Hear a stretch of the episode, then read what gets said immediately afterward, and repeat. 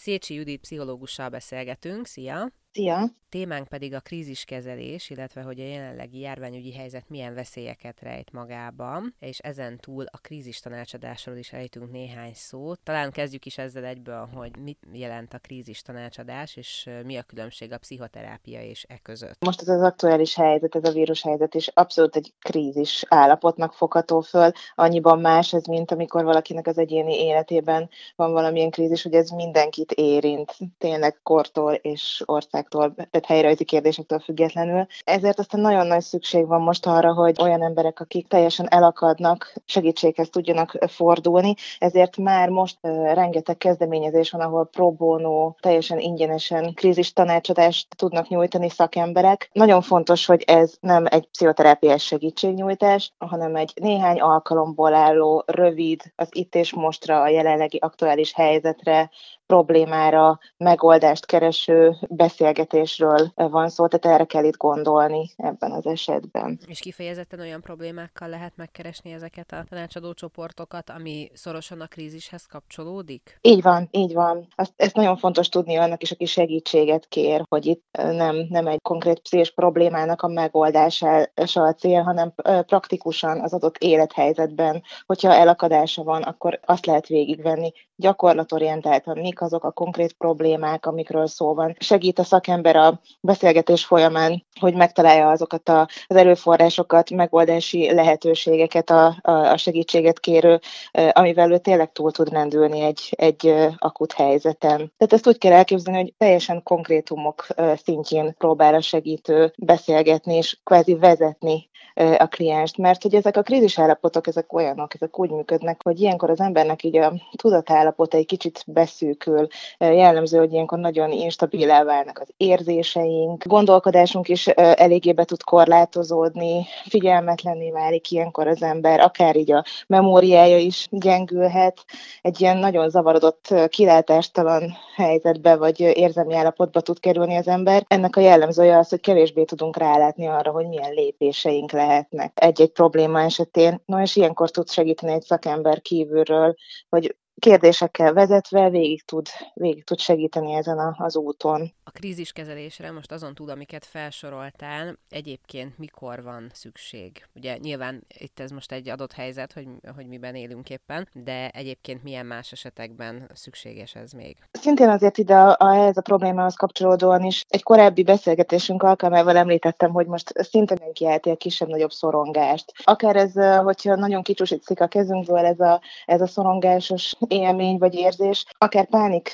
zavarra vagy pánikra utaló tüneteket is tudunk produkálni, ami rendkívül ijesztő lehet egy, egy ember számára. Például ilyenkor is érdemes segítségért fordulni. Nyilván ezen kívül például, hogyha valakinek öngyilkossági gondolatai vagy fantáziái vannak, vagy azt tapasztalja valamilyen családtagjánál, hogy, hogy ilyesmik felmerülhetnek, akkor is érdemes segítségért fordulni. Azért itt megjegyezném, hogyha egyértelmű és akut problémáról van szó, akkor természetesen nem a krízis tanácsadót kell felhívni első körben, hanem azonnal mentőt kell hívni az illetőhöz. De hogyha nem, a, nem egy ilyen teljesen égető szituációról van szó, hanem arról, hogy azt tapasztaljuk meg, hogy valaki e felé sodródik, akkor viszont érdemes felhívni ezeket a segélyvonalakat. A korosztályokat tekintve kit érinthet ez leginkább? Tehát erre a tanácsadásra el lehet vinni gyerekeket is esetleg? Vannak olyan szakemberek, akik konkrétan arra specializálódnak, hogy, hogy akár gyerekeknek is tudnak segítséget nyújtani.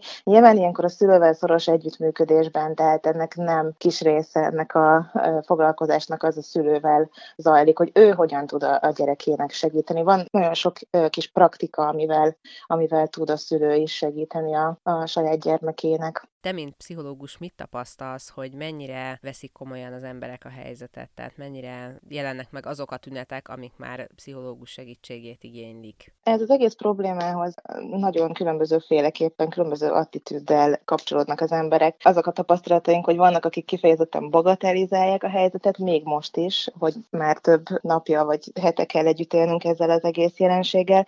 Vannak, akik pedig egészen extrém módon szoronganak miatta. Nyilván valószínűleg valószínűleg ők azok, akik előbb fognak segítségért folyamodni. Ez az egyik dolog, tehát hogy különbözőek vagyunk azzal kapcsolatban, hogy egy-egy problémát mennyire tartunk aggasztónak, vagy mennyire bagatelizáljuk el.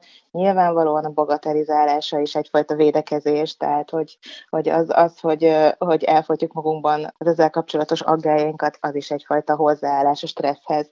Ez az egyik dolog, amit gondolok az ügy kapcsán, a másik pedig az, hogy maga a krízis állapot sem egy, egy egységes dolog. Tehát hogy az, hogy amikor egy ilyen érzelmi állapotba kerül az ember, különböző fázisokon megy keresztül. Az elején az első időszakban inkább egyfajta sok állapotban vannak az emberek. Én azt gondolom, hogy még társadalmilag is ebben, ebben vagyunk, amikor jellemzőbb inkább a probléma tagadása, kevésbé tudunk vele szembesülni. A második fázisában már, már inkább kezdjük közelengedni magunkhoz az adott helyzetet. Ilyenkor nagyon jellemző az a fajta érzelmi káosz, amiről már korábban is beszéltem, amikor úgy mindenféle érzelmek össze-vissza kavarognak bennünk. Ebben a fázisban már többen fogják azt gondolom igénybe venni a, a különböző pszichológiai segítségnyújtást, és aztán utána szépen lassan, ahogyan az emberek adaptálódnak a helyzethez, akkor tudnak nyitottá válni arra, hogy kiutat megoldást keressenek az ügy kapcsán. Tehát azt gondolom, hogy még, még inkább ennek a, az első fázisában vagyunk, de ahogyan most telik az idő, és ahogyan így a korlátozások is egyre erőteljesebben életbe lépnek, fogunk átjutni egy, egy további szakaszába ennek az egésznek, és akkor várható a tömegesebb telefonhívás és megkeresés. Szécsi Judit pszichológussal beszélgettünk, köszönöm szépen. Én is köszönöm.